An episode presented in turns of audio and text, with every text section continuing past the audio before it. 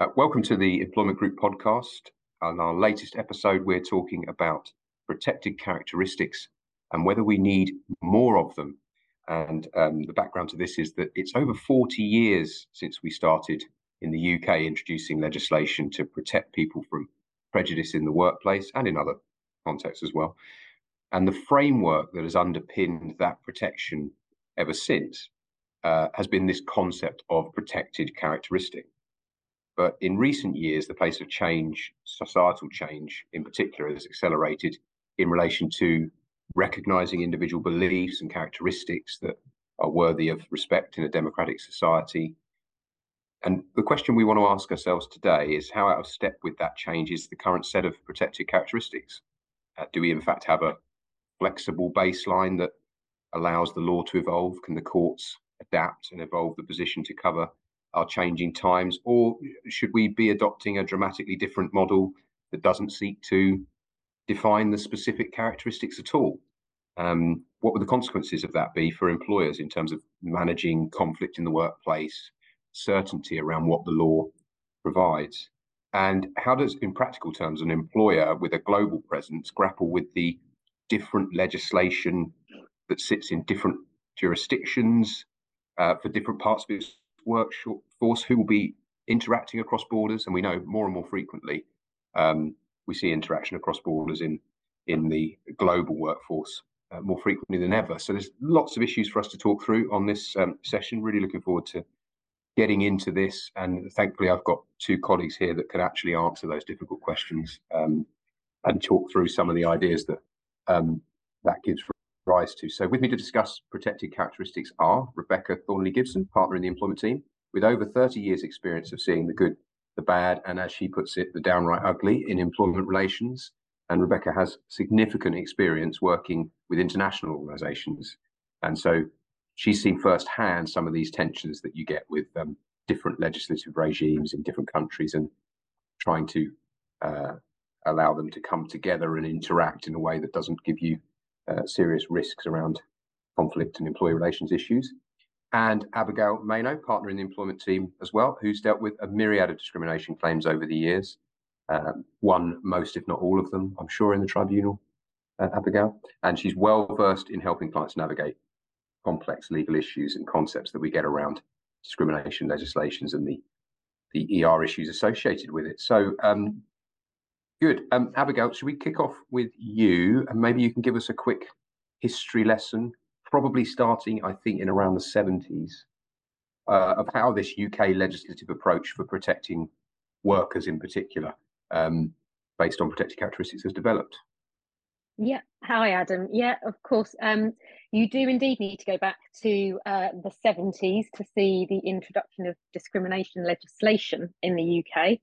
Um, and the first bit was in 1975, where the Sex Discrimination Act was introduced. Um, prior to that date, employers could ask women, you know, about their plans for a family, and in certain roles, women would have to leave when they got married. So, the introduction of that act, together with the Equal Pay Act in 1970, helped to address some of the significant discriminatory acts in the workplace um, towards women, although many would acknowledge that progress for women and those identifying as women has been slow. And of course, you know, we're all aware, even to this day, the government is looking at enhancing protection for pregnant and recently returning mothers um, from maternity leave against redundancy. So um, things are still evolving and developing. Um, shortly after the Sex Discrimination Act, the uh, Race Relations Act was introduced in 1976 and that set out some important and fundamental rights to prevent discrimination on the grounds of race, colour, nationality, or ethnic or national origins. Some of the language you can see flowing through to the protected characteristics we're familiar with today. And then, somewhat surprisingly, it's, um, um there's a bit of a wait until the mid 90s for the next bit of legislation, um, the Disability Discrimination Act. And I think many people will be surprised that it took that long um, for such a bit of uh, such an act to be introduced, um, and that um, covered uh, concepts of, of what we define as, as a disability and some of the positive obligations that employers have um, towards those with disabilities in the workplace.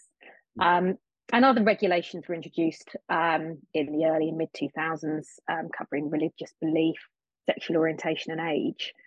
Um, and those different pieces of legislation protected um, what used to be referred to as strands of discrimination law, broadly what we now refer to as, as protected characteristics.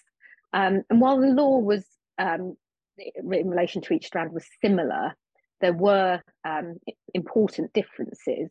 Um, for example, certain types of discrimination were prohibited only in certain strands, and tests for direct and indirect discrimination varied slightly between the strands. So that created a bit of a confusing landscape um, for uh, employers and employees to navigate. So in 2010, the Equality Act um, took effect, um, and that effectively harmonised and strengthened the provisions in workplace discrimination legislation. And we all became familiar with the nine protected characteristics um, that we see today. And, and just briefly, um, by way of reminder to any of the listeners, they are age, disability, gender reassignment, marriage and civil partnership, pregnancy and maternity, race, religion and belief, uh, sex and sexual orientation. So broadly speaking, the Equality Act was a bit of a is a bit of a one-stop shop now for considering whether there's been any discrimination based on those protected characteristics. Yeah, really helpful. Thanks, Abby. Of course, there's also there's that concept of fixed term employees or workers and part time. So we probably won't be delving into those ones uh, in this session, particularly given they're not intrinsically linked to the individual. I guess that's one thing to say, and they they don't they're not encapsulated in the Equality Act for probably for that reason, uh, one reason or another. They remain sitting in separate regulations, don't they? If any, anybody listening is thinking about those areas of protection, but that's a really helpful um, summary and quick history lesson. And you even went there and listed each of the characteristics, thinking I mustn't I miss I mustn't miss one. Right, there's got to be one on the list, um, which was which was excellent. Um, Rebecca, I mean, when you when you hear it summarised like that, um, and and pulling that all together so expertly, it makes you realise there hasn't been much legislation, firstly, and certainly legislative change at all since what started in 1975. So. Um, the Equality Act was really consolidating stuff we already had, um, with some changes slightly to the way that protected characteristics were were defined. But you know, given that we talked about this massive change in attitudes in society to what in some areas unrecognizable in comparison to the 70s, why has the system not just become completely unfit for purpose and into disarray? Yes, I think I think I'll, I'll pick up on a point Abby made about the Equality Act has almost given a one-stop shop. If it if it actually had, that would actually be quite nice, I think, because we could just look at the Equality Act and we could say that's our point of reference. And probably it would mean that employment lawyers are out of a job. It would probably mean Hooray. HR. Di- uh, well, I don't know. I've still got a little bit lo- lo- longer left, but I think we we probably would find HR directors and HR, you know, managers, etc., would feel it's a lot less complex to navigate sort of the areas of discrimination. But what we've got alongside that Equality Act is just countless. We've got codes of practice, we've got ACAS guidelines, we've got all the case law, and probably, you know, we don't have, I was going to say we haven't got a day that goes past without a new discrimination case. That's probably a little bit um, um, sort of in the realms of exaggeration, but we certainly, I would say, on a weekly basis, have a new discrimination case, and that's because you know the legislation is very much the blunt instrument, isn't it? That's the you know that's that's that's the the written um, framework for us all to say, okay, well, you know, that's our starting point. And then the case law has to develop and we have to fill the gaps in the definition um, with the case law interpretations of what on earth um, somebody meant, you know, 10, 20, 30 years ago uh, when they put forward the um, discrimination legislation for the various protected characteristics. So I don't think, you know, the, the Equality Act itself isn't unfit for purpose at all. And, and what it has probably done and what our system of legislation allows is a, is a flex on, on how we interpret. And that flex means that as society changes, um, so does our um, interpretations of what was intended. And we have you know we have all sorts of examples on that. So for example with you know religion and belief legislation who would have thought that that would have protected somebody's philosophical belief in climate change for example? Um, so with the with the Grainger case a few years ago you know to have um, to have a belief in climate change as something that was considered to be, you know, effectively worthy of respect, uh, you know, was quite a big step. Um, you know, to have a philosophical belief in vegetarianism, for example. And I think, you know, that religion and belief legislation has really opened the doors for um, I was going to say people to be quite creative, um, but rather cheekily, I think it's employment lawyers being quite creative um, in in how they might assist clients, um, claimant clients, with um, um, with the legislation. So, yeah, I mean, I think you know we keep the Equality Act; it's not going anywhere. You know, Brexit isn't suddenly going to put it in the dustbin, so it is still there. Um, and we also have things such as we, we, we have the carrots as opposed to the sticks of legislation. We have the carrots, which are, you know, let's do some voluntary reporting on um, diversity and inclusion in particular. So, you know, voluntary reporting on, um, um, you know, ethnicity pay gaps, some voluntary reporting on socioeconomic um, statistics and um, um, inclusion in the workplace. And good employers will use that voluntary reporting um, guidelines as the carrot, um, and they will use that in recruitment, retention policies, and see it as those are the things that really good employers should be doing. Mm, yeah, yeah, that that I think throws up this into sharp relief this this point for today's discussion. I think in that you, what you confirmed there is that the Equality Act is is exquisitely simple in some ways, gives us this core construct from which to build these protections. And that allows things to flex over time and to evolve in approach in a way that's not necessarily great for employers who've got to look at codes and guidance and case law. Um, but it gives us that flexibility. And I guess then that, that, that the question then becomes it's like me trying to do yoga. At, at very at some point, and it'll be very soon in my case, you flex a point of something until it snaps or it stretches beyond uh, its its capability of, of, of flexibility.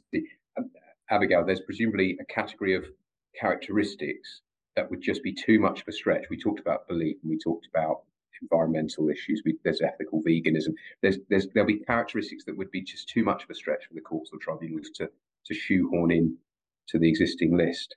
Do you think there are there examples um, of that that are on the horizon? I mean, I think the legislation is probably flexible enough for the judiciary to try and make a case if it wanted to. But I think there have certainly been calls over the years for specific um, characteristics to be standalone protected characteristics and some force behind some of those arguments. And, you know, for example, menopause has been um, a characteristic that has been um, increasingly in the news um, and high profile as something that a lot of people feel should be a separate and standalone protected characteristic.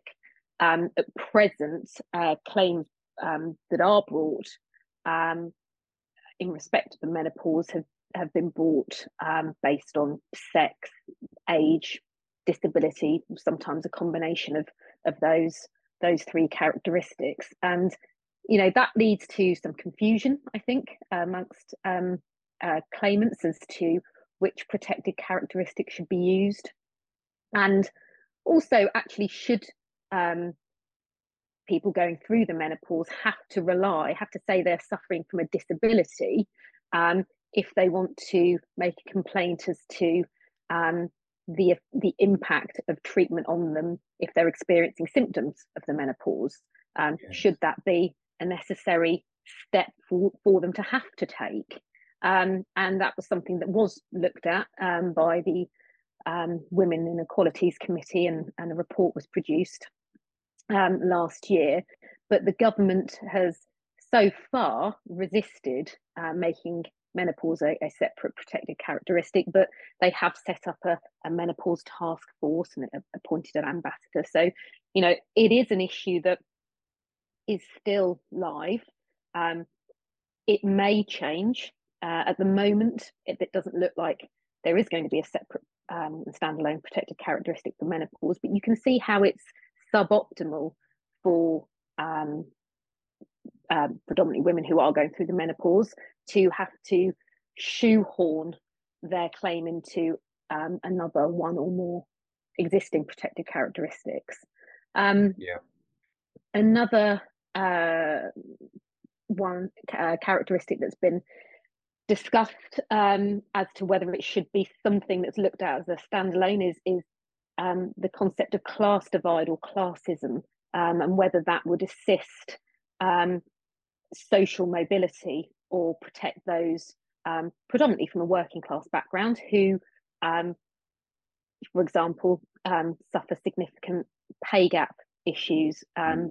As a, when when against you know those from middle or upper class backgrounds. Yeah, um, that's a good example, isn't it? Because that's an area where I'm thinking this is on this line of that's it's hard, I think, to see yeah. how, you, how you could shoehorn that in. Yeah.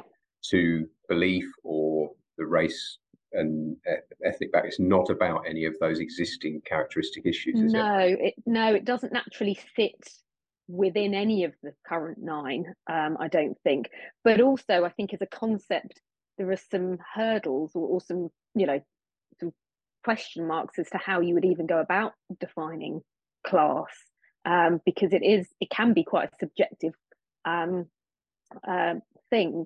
Um, so so actually how how would you go about carving that up and and even starting to put some corners of the pitch around um, what is what is your class? Is it if you have a degree if you've been to a certain school you know if your parents have been to university it, it it does create a, and throw up a number of questions, I think, as to how how one would start to define that um, yeah, and, and, how an individual sees themselves. Exactly, yeah. And how would an employer go about knowing mm. whether they, whether someone falls within a particular category? I mean, these throw up these really difficult issues. Um, mm. But yeah, so that, we know that there are some new areas to potential development that we think we couldn't just shoehorn in. We would as it currently stands, we'd need possibly a another category of characteristic. Um, Rebecca, then I was thinking about disability and, and what Abigail said about that, and that it's 1995. So at, at its um, arguably at least, it was 20 years at least too late. When you think that from mm. 75 to 95, we didn't have a concept of um, unlawful treatment of disabled people or reasonable adjustments or other protections that now are just so naturally ingrained. And you look back and go, how how could we not? Are we we're at risk here of always playing catch up in the legislation, given the fast pace of change? And I think that pace of change is accelerating, not not slowing. Yes, I mean. I mean, taking that example of disability, I mean, we've had, I suppose, you know, we've had some developments since the 95 um, Disability Discrimination Act in that we've had an extension to um, some deemed disabilities. So mm. as as the, the, the, tribunals grappled with that, you know, that sort of uh, fairly cumbersome definition of a disability, you know, common sense prevailed and somebody said, look, come on, you know, there are certain things that we just know are disabilities. We don't have to, you know, rewrite the rules every time um, we you know we have a cancer or an ms or you know one of the other deemed disabilities we also have had you know the sort of the construct of associated disability discrimination which you know again case law has pushed um, pushed to the fore and that gives you know that that gives a more expansive um, protection to those that don't even have the disability mm. but playing catch up is it's probably always going to be there. You know, we we we had a little play of catch up, I think, in recent cases with long COVID, where you know the courts were being yeah. asked, well, you know, do we think that should be a disability? Um, you know, nobody would ever, nobody's ever heard of long COVID. You know, certainly not in 1995, and certainly not before, you know, sort of 20, 2020.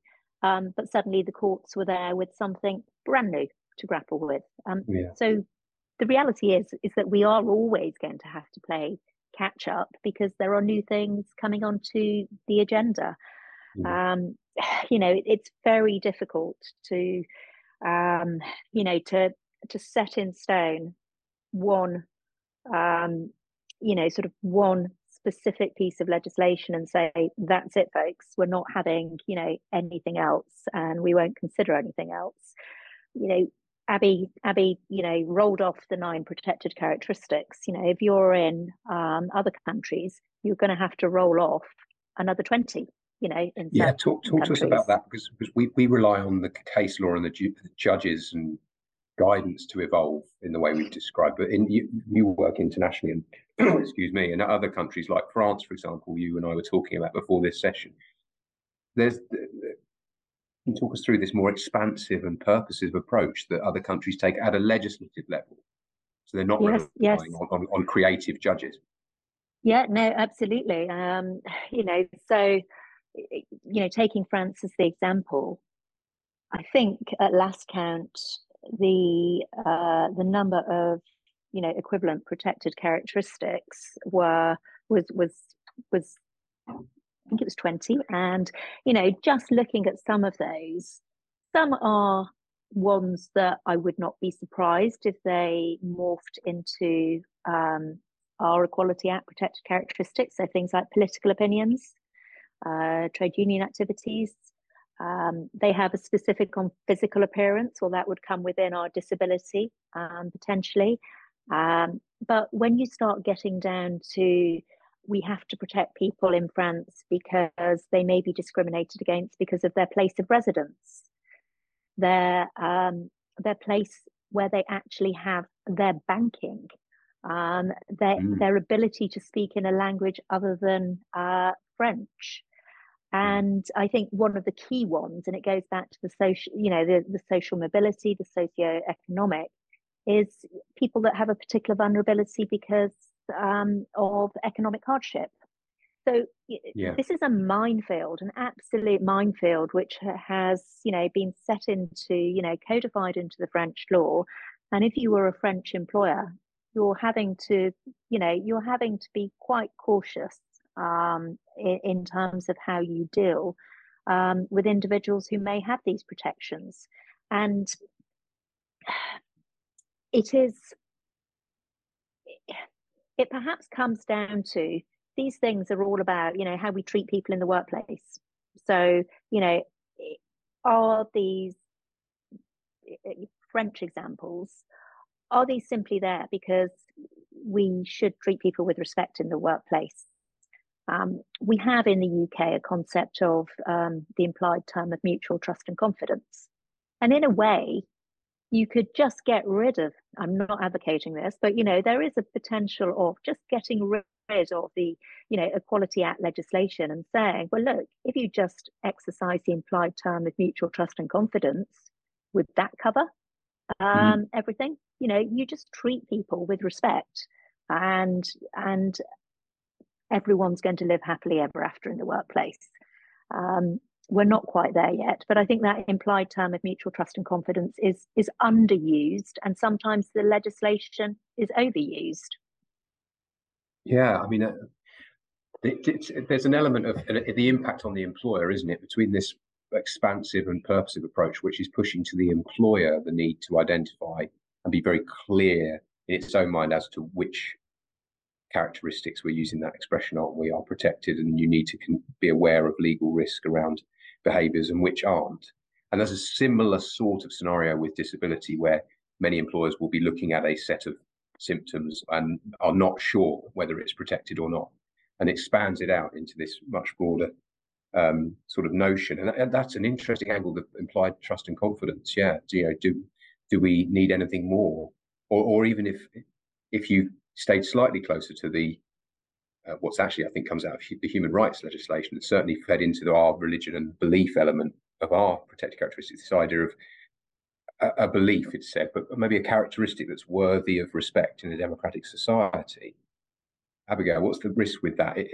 If we said we don't have nine characteristics anymore, it's just simply if, if there is a characteristic that's worthy of respect in a democratic society, it's protected. Does that solve all our problems and give legislators something else that they don't have to worry about in terms of evolving and updating as they had to do with disability in 95? There won't be extra characteristics added.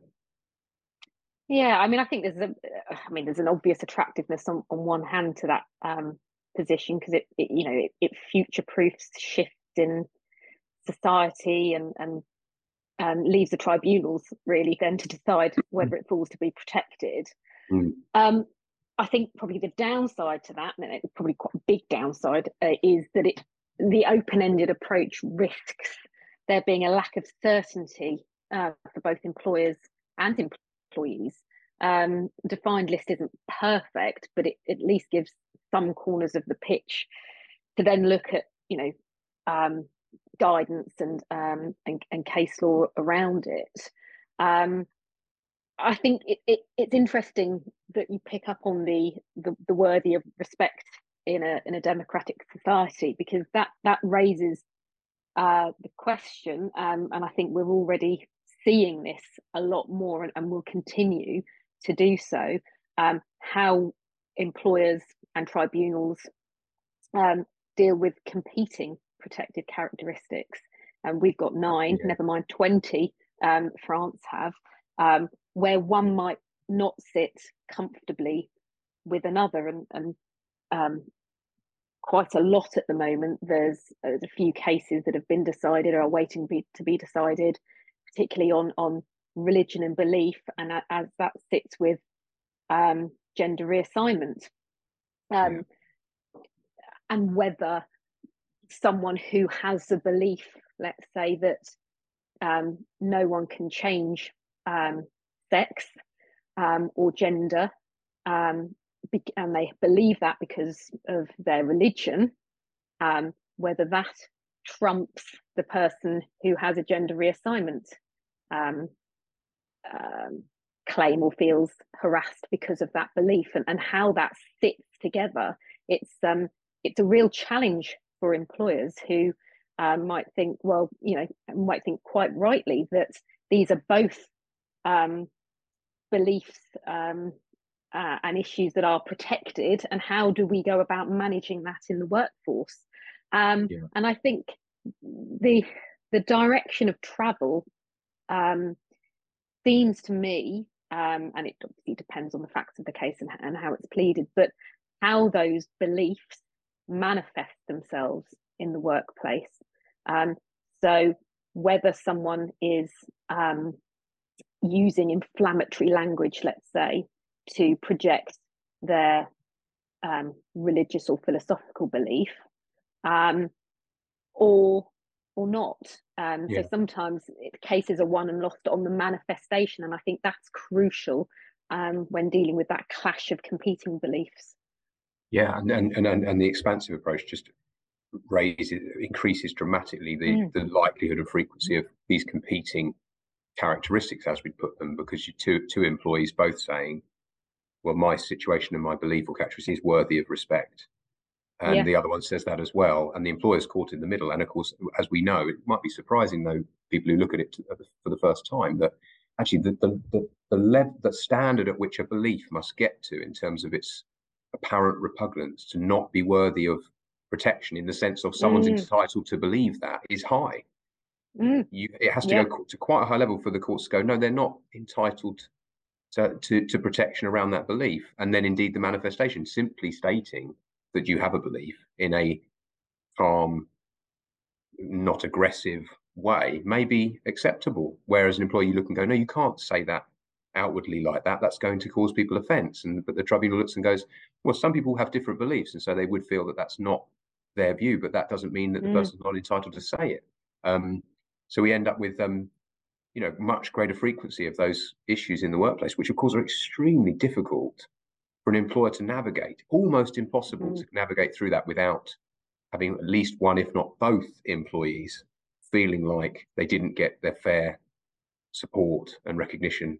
Um, and of course, for those with less than two years service, if I'm being slightly cynical now, um, it's a bit like the protected disclosure that comes in just before someone thinks they're about to be told they're not performing up to standard. Um, that people weaponize some of that mm. a belief that maybe isn't necessarily genuinely held. Um, obviously, that would be that would be rare, but it's possible. So, uh, Rebecca, even even if the UK doesn't rip up the Equality Act sections around characteristics and adopt this very expansive approach, what we're what we're learning here is that there are dramatically different approaches across different countries to how we identify characteristics capable of or worthy of protection and and those that, that that don't in some countries do in others. definitions are different. How does a multinational, you've looked at this before with clients, um, with global gatherings that they're doing, countries, people in different countries coming together, they've got different rules that apply to those different groupings. How do they manage the risks associated with that? It's like the office party, isn't it? But uh, you know, well, yes, on, on an even it, higher it, level of, of risk. Yes, the, Yes, I mean, you know, we all know that HR dreads the office Christmas party, and um, I think HR probably dreads the, you know, global annual, you know, corporate conference more because suddenly, as you say, you you have a whole load of different uh, cultures coming together. Um, you have potentially the local country officers of those um, of that you know sort of global company that you know may well have different local country rules. Um, and and suddenly everyone's expected to behave in the same way probably. Um, and certainly not bring over some of the more perhaps um, less palatable aspects of what they might you know be more akin to doing in their in their home country. So you know by way of example you might have you know a country that's known for its known for its hugging it's very tactile um, and it's um, um, you know big slaps on the back and air kissing and, and all sorts of things you know heaven forbid that might be seen as sexual harassment by certain mm-hmm. um, yeah. certain other employees you know but what do you do do you do you completely rip out every other country's cultural um, norms to create, you know, a one sort of size fits all autonomous or, or, or um, automatic sort of employee model?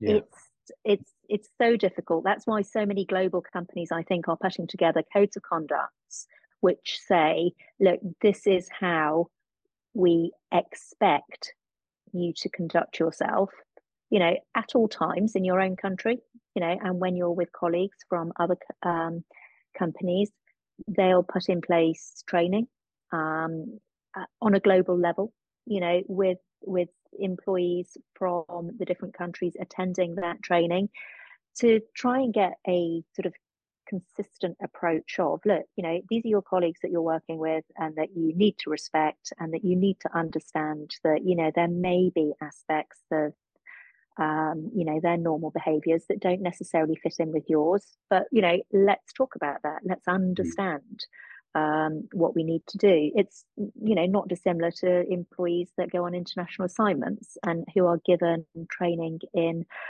um, you know, the cultural norms of a particular com- country before they go. You know, so yeah. you know, do you shake hands? You know, how do you give your business card to um, you know a business partner overseas in a particular um, company? But yeah, it's it's it's it's really really difficult to you know minimize the risks of different uh, um, different approaches in different countries. But from the employer yeah. perspective if they can show that they have you know sought to manage that as best as they can with with their codes of conduct with some training with that training being in quite close proximity to some of those big events that they have as well i think that's important you know mm. if if they know that there could be an issue then they put the training on um, you know, within a uh, you know relatively short period of time of that particular conference or that you know office event.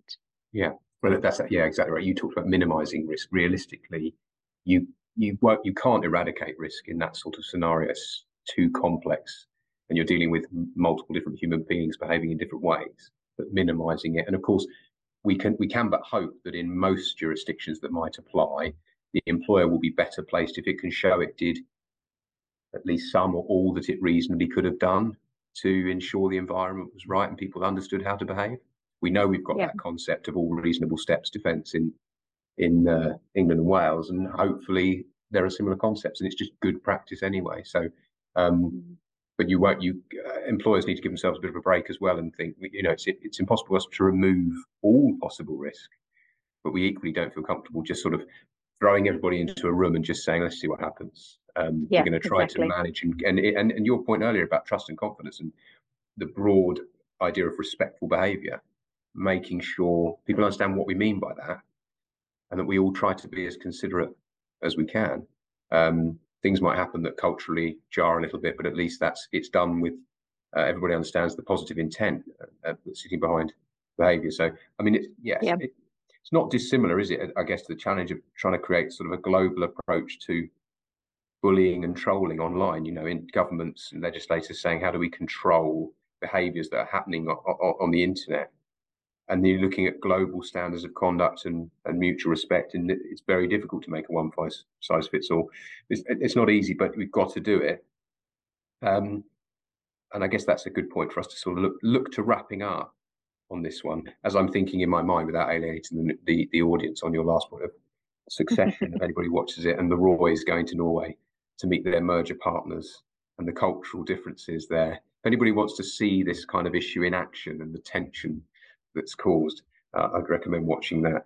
Um, and I'm not only commissioned for uh, for HBO in saying that. Obviously, other other other shows are available. But um, to each of you, coming back to the point of characteristics, obviously there, there's lots of talk about consultation around developing it. Maybe addition additional characteristics coming in the future final thoughts from each of you, uh, starting with Abigail.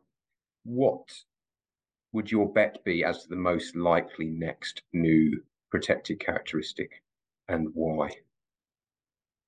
Well, Adam, uh, call me cynical. I don't think we'll have any new ones anytime soon. Um, I think there've been which is probably a bit of a disappointment, disappointing answer, isn't it? Um, there was very, a recommendation from. well, I do think there'll be some changes. There was, a, I mean, there was a recommendation from the European Courts of Human Rights in 2012 to add political opinion and affiliation, and, and that was rejected in 2013 by the government. We're even even more of a febrile political landscape now with with Brexit, with various independence causes. That's that's potentially one that might be relooked at again um, in the future. But I but I think the government of the day, whoever that might be, may land on well, we can probably fit that in with um, philosophical belief, yeah, belief if we yeah. need to. Um, so so you know if it's if it's a high enough bar, it will be protected already by that. What I do think there will be is an update or addition to Section 7 of the Equality Act um, to more appropriately address gender identity, um, particularly in light of you know where society is is moving to some of the cases that have been and section 7 being the gender reassignment protection protected characteristic. Um, because it doesn't really deal with gender identity at the moment. It deals with gender reassignment. And mm. of hmm. course, there are individuals who aren't, may not be proposing any change in, in, in sex, but in fact want to express um, what they identify with, or, perhaps mm. what they don't, or, or, maybe that they don't identify with any gender at all. Yeah, yeah, non-binary, non-binary. Yeah. yeah. And, and at the moment, um, the the language of section 7 doesn't really um, i mean it's been shoehorned and interpreted in first instance instance cases to to cover gender fluid claimants uh, and offer them some protection. Um, but I think we've moved on so much in the 15 years since that wording's been introduced um, that that will be updated or clarified um, at some point in the future. That would be my best guess as to the most likely change. Okay, I'm going to let you get away with two there. and, and, that you don't have to say which is which is going to arrive sooner. I'm going to be generous on that. Um, Rebecca, you, I'm yeah, sorry that you so, went second because um, you, you, no, you no, no. I'm gonna, stolen. No, Abby didn't take one of mine. I'm only going to do one. I'm going to wrap up quite quickly with this one, but um, my money's on carers. So some, you know, mm. some specific protection for those with caring responsibilities. And the reasons are we've got an aging population, so we're going to have far more carers coming in. We've got a stretched NHS. Um, uh, you know, government funding, if it can put the responsibility onto, you know, individuals to be carers, then um, they are going to do that. And we're seeing it more and more. Um, and working and caring puts such a massive strain on individuals that, you know, they may have dips in performance. Uh, they may need to take more time off.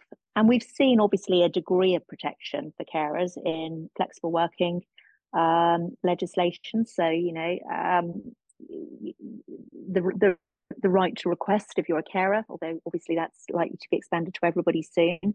But you know, so there has already been um, some advancement or an acknowledgement of the difficulties that carers have in um, having a a more flexible um, employer um, which will make their caring responsibilities hopefully a little easier. But I think that we need more than that for carers. We need some we need some specific protection for them. So that's um, that's my bet on the next protected characteristic.